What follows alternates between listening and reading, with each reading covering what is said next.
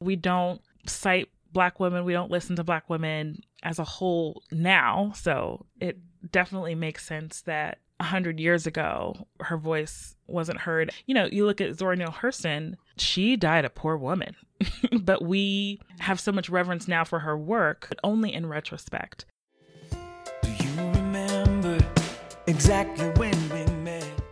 Hey there, this is Steph from StephFuccio.com with another episode of Geopats Podcasting, where we hope to shake up your podcast creation process by listening to how others use the medium around the world. This episode is sponsored by Podcorn at podcorn.com, a marketplace connecting podcasters to advertisers.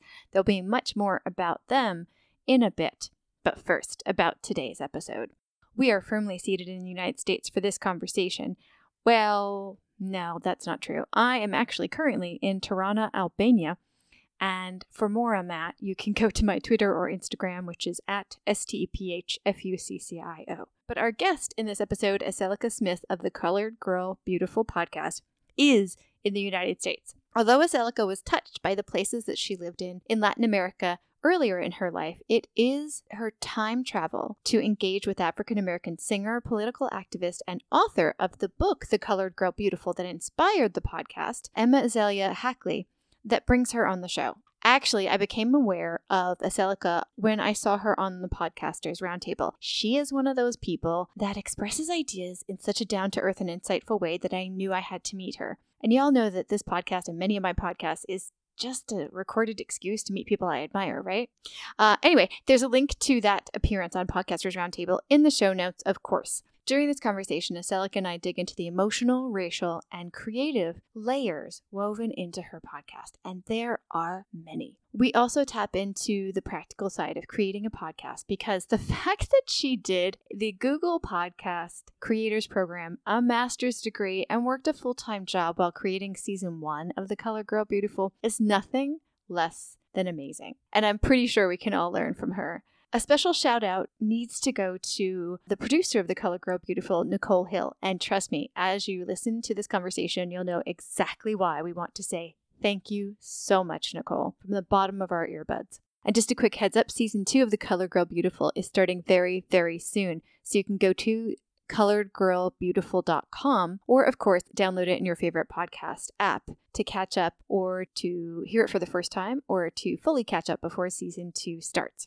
Finally, Geopats Podcasting is hosted on Captivate FM, an insanely creator oriented hosting service with personality, marketing know how, and more. So, yeah, I highly recommend them. I've got an affiliate link in the show notes for you. So, if you're curious about starting your own podcast or you want to switch your hosts and experiment with another podcasting host, please feel free to try them out for seven days free with this link. All the information you could ever want about this episode are available at stephfuccio.com forward slash geopats podcasting forward slash 15.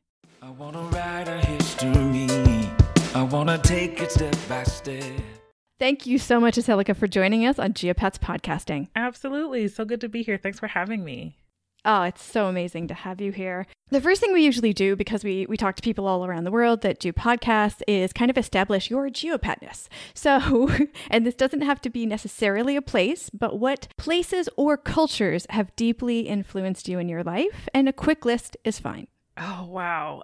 I'll try to be brief. This could this one question I could probably spend two hours just answering. Um, I, I grew up in in West Virginia, and so I, it was sort of a it was a small city city. I say that with air quotes, but there was not much in terms of of diversity where I was.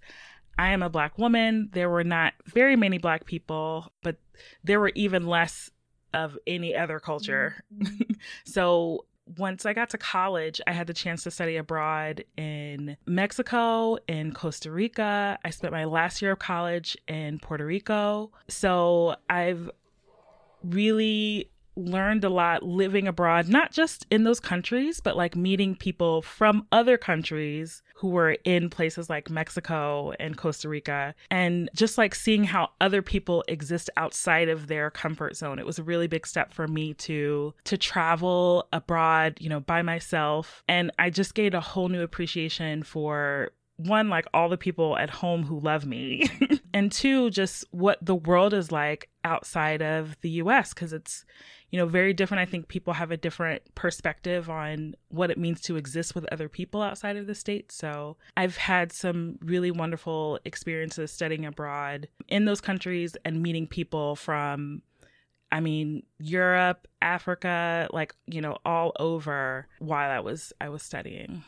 You said that people outside the US have a different way of being uh, you said it more eloquently than I'm about to paraphrase, but being around other people. Can you dig into that for a second? Yeah, I just felt I felt like when I got to Mexico, for example, I just had very little knowledge of, I mean, one, Mexico, and then two, literally any other place outside of the States. But I met people, for example, from Germany who spoke several different languages, who just had this bigger understanding of what it means to exist in the world and not just in the country where you live, you know? And I don't know if it's just the people I met, but I, I feel like the people who I've encountered who are also traveling abroad have just that sort of bigger sense that I really appreciated it, like i just didn't know that my news was that i was getting in the states was only my news i wasn't looking at news from other parts of the world whereas the germans i met they knew all about the news in the US and in other countries. you know like there was just this larger awareness of what it means to exist that I had no idea was a thing until I left the states. That's amazing. I didn't know that about you. Um, I found a lot of stuff about your podcast, but I didn't actually find a lot about you online. A lot of folks have a lot of information about them, so it was kind of interesting for there to be that mystery. I mean, it's a little bit intentional. I'm like not super 100% comfortable like putting me out there per se. You know, if I were braver, I would have had a lot more like monologue in my show, but I just I couldn't narrow the focus down to me quite that much. I just wasn't comfortable doing that. well, let's get to that in a second, but let's introduce your podcast before I forget. so, can you take a second to tell the listeners the name of your podcast, where they can find it? Because some folks don't make it all the way to the end. So, we're going to do it both places. So, name of the podcast, where they can find it, and what it's about. Yeah, so I have a show called The Colored Girl Beautiful. It is available anywhere you can download podcasts podcast. It's on Spotify. It's on Apple Podcasts. It's on Google Podcasts, Stitcher, TuneIn Radio, all the podcast places. So my podcast is about uh, Black womanhood broadly, and specifically in the context of this book that was written 100 years ago, over 100 years ago, that is also called The Colored Girl Beautiful by a Black woman named Emma Hackley. It is the first etiquette book ever written for Black women. And so the show is sort of my way of exploring my thoughts and feelings about what was written in that book. And do I remember this right that the book was no wait you started reading the book in 2016 but it was part of your graduate program no i'm so, mixing this all up it's okay so i started i discovered the book while I was in grad school because another one of my classmates used it for her project. And so after that discovery, I decided to use it for my thesis project. So it was not a part of my regular coursework, but it became the sort of crux of my graduate education um, because this is the big project that I was working on for what, two years, two plus years. And that was the thing that I was judged on you know, in terms of whether or not I would get my degree.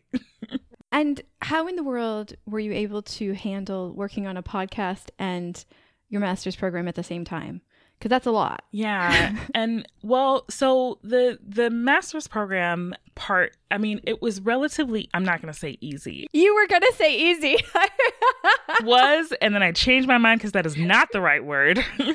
um but was what was straightforward about it is that I had finished all of my coursework by the time this came around. That's the whole point of like the thesis part is that you focus solely on your thesis. So I wasn't, you know, I say often like I didn't have to be in a place at a time for class.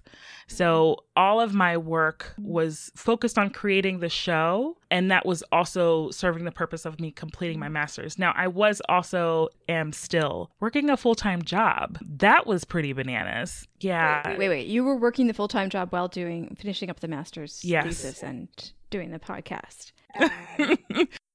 Did you sleep ever?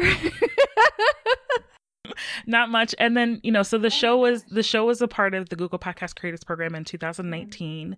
I spent pretty much the first half of the year traveling, really didn't have a ton of time to produce while we were participating in the program because you're like learning about storytelling and you know all of these things but i was working full time then as well i am fortunate to have a work situation that's flexible enough that allows me some time off. So that that helped, but I mean that's not something you can do. Like I can't take a day or two off every week. Like it was like every few weeks I could take uh, like a day and and work on some things.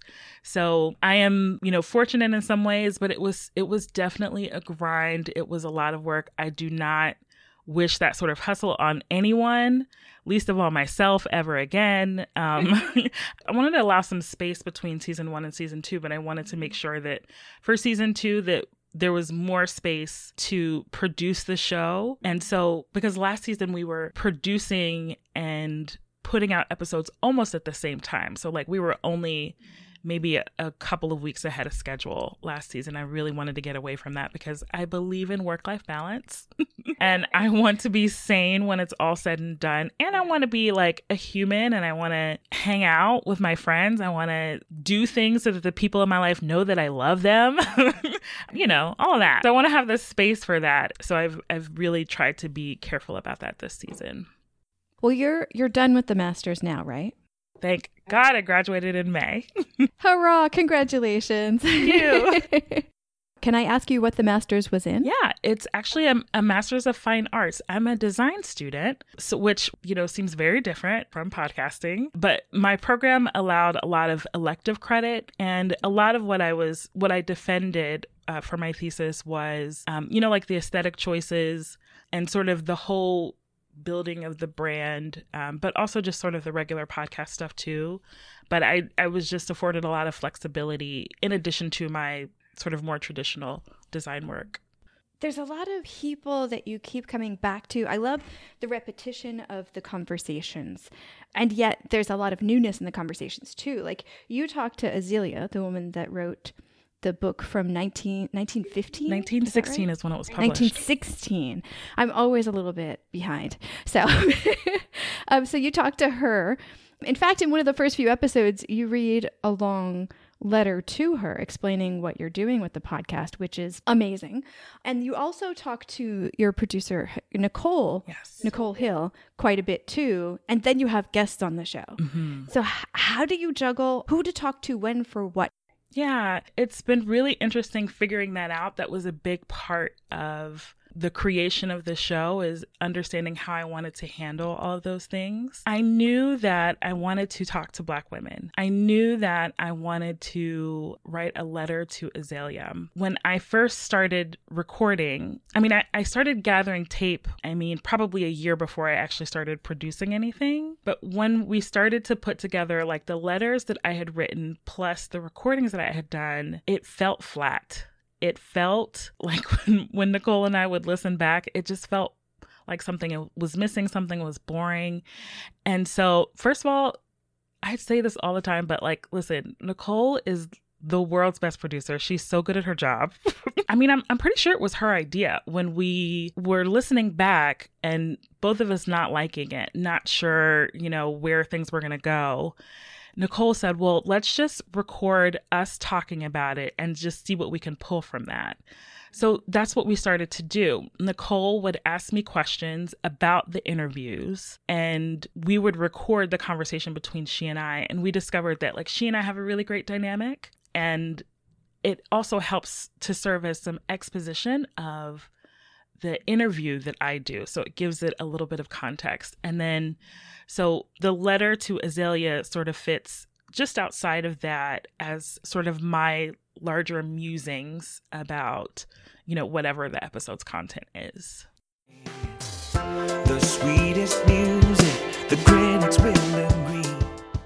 Hey there, it's Steph popping in with some information about the sponsors of this episode Podcorn. So many of you are podcasters, and some of you probably have thought about or have tried to monetize your podcast. And you'll hear about CPMs and you'll hear how many, how many downloads you need to get sponsorship from advertisers of companies and whatnot. And to be quite honest, a lot of independent podcasters do not have the downloads per episode to get a big advertiser to sponsor their show. And that's where Podcorn comes in. I'm looking at their website right now. There are 71 sponsorship opportunities on the podcorn.com website. What I really love about it is you can look through the different opportunities, you can read what the company or organization does, and then you basically pitch your podcast. And hey, look, you don't give up any rights to your podcast. Podcorn is here to support you at every step of the way. Their goal is to give podcasters transparency, creative freedom, we love that, and full control of how we monetize our podcasts.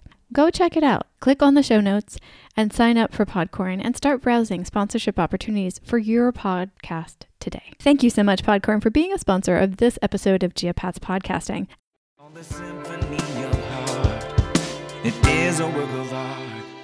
Do you have a view of how long the podcast may go for? Like how much content can you can you or do you want to pull from the book Yeah. to keep going with your initial goal? That's a great question. I don't know exactly. You know, of course we're we're producing season 2 now, so obviously there's going to be at least two seasons. I have been thinking a lot about this because I have some ideas for other projects in mind, and also I'm not 100% certain how much more I want to talk about this particular subject. And I think even more importantly, how I can make it new and interesting. Because I, I really, you know, I want the show to be an, a different perspective. I don't want it to be sort of the same old thing that you hear. I mean, the format in and of itself is is fairly unique, but I I want to sort of look at things at a different angle. And so I'm I'm not sure. I haven't decided yet. I would I would like to go for another season, but I, I don't know if other things will get in front of that. I don't know. We'll see. When you say other things, don't reveal too much, of course, but are you talking about other podcasts or other projects? Okay. Yeah, other podcasts for sure. I know I want to do some sort of writing. When I think about it, like I don't feel like I'm finished. I don't feel like season two is it. But I don't know that whatever comes next has to be a podcast. But I do have other podcast projects in mind. So in between seasons, we put out minisodes. There were 10 minisodes, and I really enjoyed doing that because the show itself is so produced and we put so much work. We're so deliberate about those stories. It makes the pool of people that we're able to pull from for those stories very small. So I would really love to continue to tell the stories of more black women using, you know, the minisode as a tool for that. So I do like the idea of continuing that in some way. Well, let's take a chance to look back at season one then. And if if you were to summarize season one themes, is really not the right word that I'm looking for, but the the topics covered, the empowerment covered. Uh, what would you? Is there an overarching thread in all of them? I would say there's there's not necessarily we tossed around the idea of having like sort of a, a theme that runs throughout the course of the season and decided not to do that. And so things are, you know, sort of loosely tied together with the content in the book. And even more so, like I, I originally had thought to have it um, based on chapter, but when it came down to it, there were like sentences, phrases. Yeah. Yeah. Um, that I ended up focusing on. And you know, I think for me, I had for season one, I had a lot of questions. Questions for Azalia, questions about what it means to be a Black woman, which I'm not sure that I had considered before I started this project, at least not, you know, in depth in this way. But I had a lot of questions and was doing sort of a lot of searching. And, and I, I was curious about what other Black women uh, were feeling and thinking about some of these same things. And I think you know, we're doing a little bit more exploring of identity with with the second season. Yeah. I I think that's that's probably Yeah. the best I can sum it up. Okay, so you had said that you didn't feel like you put yourself in enough of a vulnerable place in the podcast episodes. But honestly, from what I heard in season one and, and then in the minisodes, oh my gosh, there were moments of vulnerability that I was just floored by. I would like to argue with that, but I don't want to argue with you. That's fair. I I will say like when I'm when I'm writing, when I write the letters, there's something about that that doesn't feel as weird to me because at, at the end of the day like some of it i just feel like these are my feelings and this is what they are and it's not so private it's it is tender but I don't necessarily feel like it's something I have to hide. And it's uh, I I have this sort of feeling that that we're not open enough in general about these sort of things. I think the thing that makes them feel secretive and taboo and private is that we choose not to share them. And I don't think, I just don't feel like, for me at least, that I have to keep that sort of thing to myself because those are like real feelings. I guess I've gone through enough therapy that it doesn't feel weird anymore um, or as weird. It's still what what is weird is that like people know and hear things about me that I don't tell them personally. So that's that's a that's different. it's not something that I mind obviously or wouldn't put it on the internet. There's something of a truth serum to this yeah. microphone. It's it it's cathartic. You know, I've I've found it really helpful for me. Also just like in processing life, writing down how I'm feeling and saying those things out loud and really thinking about, you know, what those things mean to me is is really helpful and just, you know, helping me to keep some perspective. Yeah, and I'm glad you said that because I kept hearing the word heal in a lot of your episodes. And I also want to ask you because we haven't touched on it yet. Bad me is the the big why of why you started the podcast in the first place. Did those two connect? The healing part and the why of the podcast. I think they did, but I'm not sure that I knew that until I had started the show. The thing that fascinated me about this book was that, you know, I was, I don't know, 20, nine or something whenever I found out about this. So I was floored that this book written by a black woman over a hundred years ago, I had no idea that it existed, that it, you know, was a thing that like I just kept feeling like, why have I never encountered this? Why didn't I learn about this in school? Why, you know, wasn't this on our bookshelves at home? And then when I started reading, the content itself was so compelling. It was, you know, beautiful and impressive at the same time. Uh, because it's it's very much a book of its time. It's very much there's plenty of be quiet and modest and you know ladylike. There's plenty of that in there, but there's also like be your own person and be proud of your skin and your heritage that I wouldn't have expected. And I and I also realized sort of the gaping hole of my knowledge of things after slavery and before the civil rights movement. Mm-hmm. That was a whole hundred years that I was really fuzzy for me. And I was like, wait, I don't I don't have a lot of knowledge about this era. So like, you know, aside from a few I mean a, a few key aside from a few key figures, I just I just didn't know a whole lot. And so I I wanted to do this project because I was I was compelled. I wanted to learn more. I wanted to understand. I wanted to explore, you know, these ideas that were written down in this book um, for me and for other Black women. And in that process, I I found both because of this book and for things, you know, just like in regular real life, I found that this whole process was was very healing. And so I ended up, I think, putting more of that healing process into it than maybe I I would have intended or you know knew that I was going to do when I set out.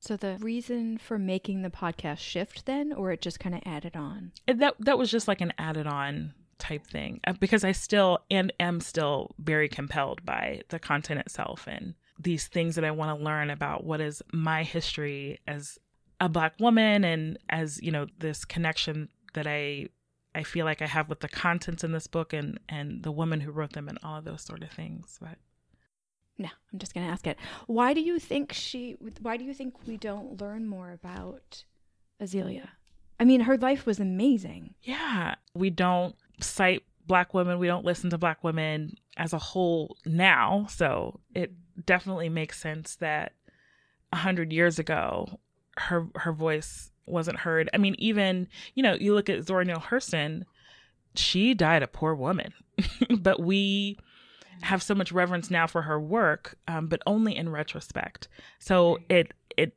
is not surprising to me that her story hasn't come to the foreground. I just recently spoke with Maya Millette, who has the Instagram account Race Women, and it's her whole account is dedicated to all of these black women in history who were these activists and these dynamic thinkers and you know movers and shakers that we don't hear about her instagram is race underscore women and she has all of these beautiful archival photos um, you know, it's this amazing collection that she's put together and the stories of these women as well. And I believe there's a blog. Uh, I found her on Instagram, but she's absolutely lovely and she's doing amazing work. Mm-hmm. And, you know, here I've discovered Emma Azalia Hackley. And then when I found out about, you know, Maya's Instagram, I realized there's a whole slew of these women that, in addition to Emma Azalia Hackley, that I didn't know anything about, that I'd never heard of. Same deal. Historically, this is what we've done with the stories of Black women. We have chosen not to center them. We've chosen to center men. We've chosen to erase the stories of Black women, to minimize the stories of Black women. So it's, it's, um, I'm not surprised, um, but it is disheartening when you look at who Emma Azalia Hackley was, who these, all of these women were, and the lives that they led, and how we just don't know much about them. Like the optimist in me wants to say, Do you think that's changing? But that sounds like such a cheesy question in 2020 or ever. Yeah, I mean, I don't know. Do you think it can change? I think it can change. I think lots of things are prob- possible. I am more skeptical about what is probable. You know, I want to be excited about all of the movement that I see happening, but it has not been proven to me that this excitement will last. And so when I see some longevity, when I see some depth, when I see things happening, changes happening that are not sparked by a heinous event and are mm-hmm. initiated just because they should be initiated, I'll feel a little bit better about it, but I'm I'm not especially hopeful at the moment unfortunately. I get that and I respect the fact that you're not being overly optimistic just for the sake of being optimistic because that's an important element to all of it. I do want to say that again, I don't think that it's impossible. I think that it can happen. I'm just not holding my breath. That's all. and that's probably a safe way to go. How quiet or vocal have your has your audience been? Have you heard a lot back about their reaction? Yeah, I get um I get feedback. I've people have sent like really long emails thanking me for the work, which is really wonderful. We've gotten really great reviews on Apple Podcasts, which I'm great grateful for. We've got an average five star rating. Yay. People and then I hear back from, you know, sometimes people I know send me messages. I do hear back from people. I would love to hear more. I would love to hear like people's thoughts and reflections. But I, I think that will continue to come. It's it's increased you know, little by little over time. So I love to hear what people think about these things. Not just like, oh, your show is great, but I want to know like what people are thinking about the content, what people are thinking about the book if they've read it, or, you know, a particular quote that they heard in an episode. Or I get a lot of feedback from people about the stories from the women that um, are interviewed. I mm-hmm. like, for example, a lot of people really connect with um, Heather's story from episode four, where she talks about this sense of racial responsibility. Which I, I don't know. I just, I was not expecting so. I mean, people have like a visceral reaction to that episode. I, I think that's probably the one we hear from the most. People just feel really connected to the way that she told her story. What, what are they saying about what she said. Where what's the reaction to? Just that they also feel like that sense of racial responsibility or like they didn't realize that was something that was important to them. Like oh I, you know what am i doing to help my people? Like what am i mm-hmm. doing for my race? And how am i living that out in my life? Which I, I think is really telling in terms of like how compelling her story is because of the number of people who responded and just the fact that that particular thing is something that resonates um, with so many with so many women is pretty awesome. Were they saying it like they didn't realize that weight was even if it is a weight was there or that they wanted to think that way more in the future or neither of those two? I think mostly that the the weight was or I, I, don't know that I want to use that word. When I talk about it in the episode, I describe it as a weight. Like it, it definitely felt like, oh my gosh, you know, like this thing that felt really heavy yeah. um, that I wasn't sure that I wanted to deal with. But the the way that Heather describes it, she makes it sound like this beautiful, wonderful thing that like, of course I want to do. And so like I heard back from a few women who, you know, said very specifically like, yes, this is something that is important to me. This is something I want to put effort in. And that sort of aha moment that she has where she says to herself like i didn't pursue anything that my people need that is what seems to to resonate people have that aha moment and realize then like that is a thing that i want to do that is the thing that i think is important do you have a call to action is such a phrase I'm not in love with right now, but do you have a thing that you want your listeners to do after they listen to your episode? Yeah, I mean, if anything at all, I want my listeners to reflect on what is important to them, on why they feel the way they do about a given thing. You know, a lot of the show is about instructions that are given to I mean this that's what this book is. This book is instructions on how to be beautiful. And I want my listeners to question that to think about what that means to them and to question it. And maybe they question and agree, maybe they disagree, but I think that sort of act of thinking about that thing critically is absolutely essential. I feel like it's done me a lot of good to just reflect and consider is this a, a thought pattern? Is this a feeling that I want to carry into the future? And a lot of times that answer is no. And so I just think it's important to always be evaluating. That's what I, I want my listeners to do. I'm dancing around a race question. So it, it, I'm just going to say, do you know, like, uh, okay, I don't know if you've noticed, but I am white. Um, That's okay. there we go. Um, but I, I it sounds so weird. I'm like, hey, guess what? I identify a lot with a lot of different stories of people who are struggling with how they are and how they fit into the world. And that is a part of your podcast that I find gorgeous is that coming into it, I am not black, but I but I am a woman and there's so many emotional moments and so many like reflective moments and not just about the physicality of being a woman and all that, but just a lot of the different notes like pluck a chord in me. I don't think that analogy worked at all, but it it it resonates with me, and I wonder if that's not odd, but if that happens to other folks that you weren't intending to reach out to, because I imagine I am not your, what you thought your target audience would be. So you are not my target audience, but that doesn't mean that you or people like you couldn't find something you know meaningful in the show just as you have. I i don't think it's an, a weird thing at all that you found things to connect to. And i encourage literally anybody men you know people who don't identify as black to listen. It's not that black women are the only women who struggle. I think we have a very unique sort of set of circumstances as we exist in the world.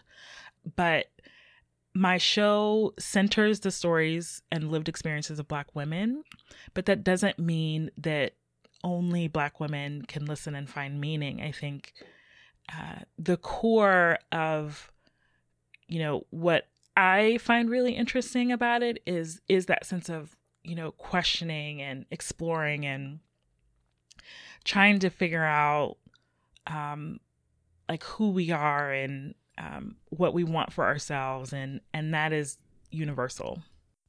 Before you created the podcast, did you look for any podcasts that were doing something similar? So I started out. I had come to the idea. I, I don't know if you're familiar with the term like epistolary novels Are you familiar with the book Are You There, God? It's Me, Margaret? Oh, yes, intimately.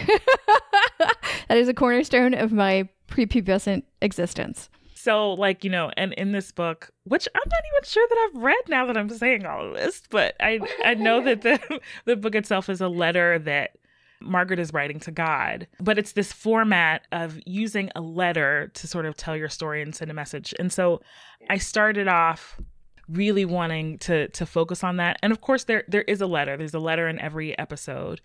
But I think in order to make it interesting to listen to, we had to uh, veer off of that to some degree.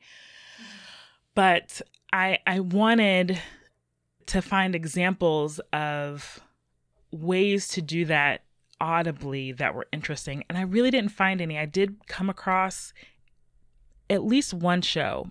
It may have been one podcast that was written entirely in the form of the of a letter. That like the whole episode was a letter and I could not connect. Like I just it felt like reading it didn't feel like interesting to listen to. Mm-hmm. And so I wanted to keep the letter element but, you know, do something a little different. I wanted to make it a little bit more exciting if I could. And so we ultimately ended up on the, you know, the format that, that the show is now. Yeah, so I did look for podcasts that had done something similar. So I I didn't find much in in terms of similar shows and I didn't like what I did find. Yeah. I also just looked for storytelling shows that centered black women and I didn't find a lot of that either. There are a lot of shows you know, more now, I think, than there have been in the past, or when I started listening to podcasts at least, mm-hmm. that are a lot of shows that are created by Black women, but a lot of them are chat casts, a lot of them are like interview shows, and those are great, and we need all of them that we can get. I also, you know, I really wanted to do like a specific type of storytelling, and so I didn't find a ton of examples. So, what I ended up doing though was listening to stories that I really liked and finding sort of threads that I could pull from in different and different types of stories, even if the content wasn't similar. And that I think, you know, narrowed things down. And maybe I didn't realize when I was first looking, but that narrowed things down so much that I didn't really have anything to pull from. So hitting that wall helped me to take a, a step back and say, like, okay, I want to do something that doesn't have to be this like I'm I don't need to see this very specific thing, although that would be helpful. But I just need to find a good story and take out the elements of that that I enjoy and try to apply it to what I'm doing. So I mean, I think I think we did pretty good for for season one. pretty pretty good, pretty good. Wait, what did I see the other day? Did you get a, a mention in a list on the New York Times? Yeah, yeah, yeah pretty good. for fall 2019, we were listed as a, a show to check out in the in the New York in a New York Times article. So I am proud of the work that we've done, which again I could not have done without Nicole. She's amazing, and I I think there's always room to grow as well. And there's something to the process of finding things that aren't what you need. It kind of helps go, okay, I don't want to do that. I don't mm-hmm, want to do mm-hmm. that. It does kind of help narrow it down because creativity can be overwhelming. Yeah. Especially with podcasting, there's so many, there's so much you can do. Yeah. Yeah. Yeah. Have you had any people contact you and say, I like what you're doing. I'm, I'm going to do something similar, but about this, or that they, that you've inspired them to start their own podcast about something they're passionate about? I don't think I've gotten any messages quite like that. I have gotten like a few people who said, like, you know, hey, I want to do I'm I want to start a podcast. I really like your show. I don't think I've inspired anyone to start a show, but I have had some people reach out and say like I really like what you're doing and and ask, you know, for some tips or some advice. I have seen that a few times. And I I like I really like helping when I can. I'm not great at email all the time. I absolutely suck at social media. I am the literal worst at social media if I have time, I, I like to be a resource. So I, I try to answer those questions as completely as, as possible. I've had a few people reach out to me about like their like they've applied for the Google Podcast Creators Program, and so they've reached out to ask about their application. and what the process was like for me, you know, as a, a black woman applying. So that's been really cool to to help people out in that way. What is the tip you would give someone in that situation? For the Google Podcast Creator, Creators Program specifically, I think one of the the biggest things is to to do something from a unique perspective. So if you've got an angle that's that's new, if you've got, you know, a story that's not being told, that really helps. I would also say it's really helpful to think through what it is that you want. When you know what it is that you're doing and the message that you're trying to get across, it's a lot easier to, to convey that to someone else. I encourage people to to be their whole selves, to, you know, to put all of themselves into their application and to get your story ac- across as clearly as possible. I don't know. I want to do a time question, but I'm not sure how to how to do it. Cuz okay. So she wrote the book, the original book in 1916. Or she did the beach the presentations and stuff that got into the book around that time. And you're doing the podcast and did you start last year or this year? In in 2019 is when the show was released. 2019. Mm-hmm.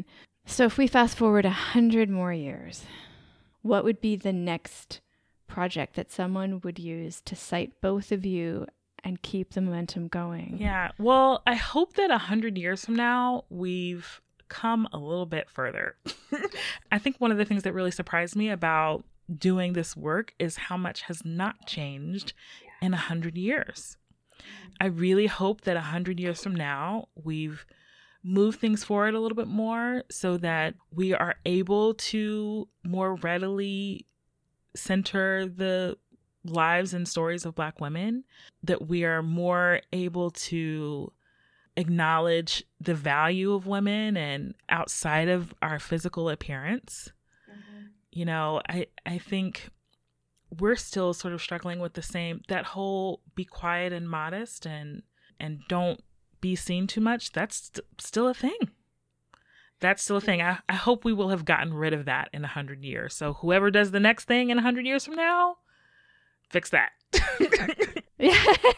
or be talking about maybe they would do a historical perspective of how it changed. Yeah, that's I I hope so. I I really hope so. I think we've made some wonderful progress, but as someone who lives in a patriarchal society, I'm just like, guys, you we can't. We got to do better. it's it's a lot and it's a it's everywhere yeah all over the place and i just you know it's possible it is possible to to do better and to be different. Are are we going to make the effort to get us there? I sure hope so. I really hope so. That's where i want things to be in 100 years from now. I hope we're having the conversation. I hope we're acknowledging all of the the wonderful things that women and in particular black women have to offer. And we're not fighting about you know equal pay and whether or not you can wear a pantsuit or like what any any anything people complained about Hillary. I, I hope we're not talking about those things. Just moving on to more relevant things. Yes, yes, and yes. I like that future. Can we be there now? Can we fast forward? Where's the the fast forward button? Press it, press it, hold it down. Please. I wish I had that button right now. That is that is so many levels. We should leave them with your website because that has all your it has all your socials at the top.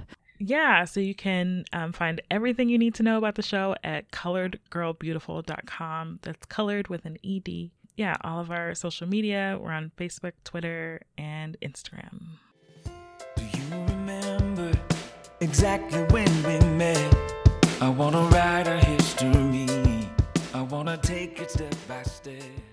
Thank you so much to Aseloka for coming on Geopats Podcasting. It was an absolute delight to have this conversation. Also, thanks to Damon Castillo for the music that you've been hearing throughout this episode. The song in today's episode is I Will Remain, and that is off the Mess of Me album. You've heard just snippets of the song, but you'll hear the full song after I'm done talking here. For more information and to hear more of Damon and his band's music, go to damoncastillo.com. You can find all of the podcasts within the Geopats podcasting network at stephfuccio.com, S T E P H F U C C I O. I also offer custom services, including but not limited to podcast editing and podcast workshops. You can find all of the information and links that have been mentioned throughout this episode at stephfuccio.com forward slash geopats podcasting forward slash 15. Thank you so much for listening to this episode. And now let's hear that full song, I Will Remain by Damon Castillo. Damon?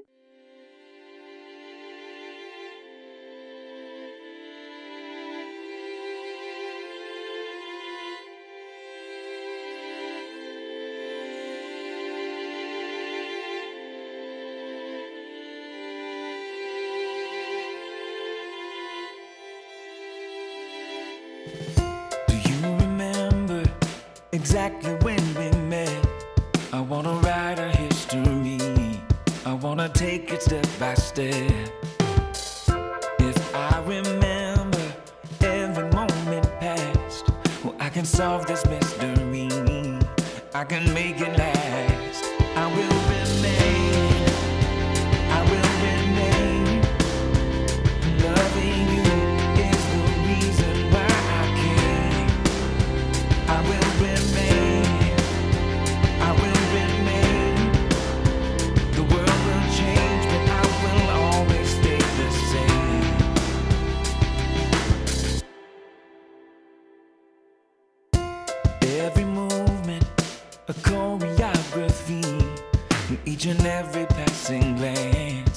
glance, as if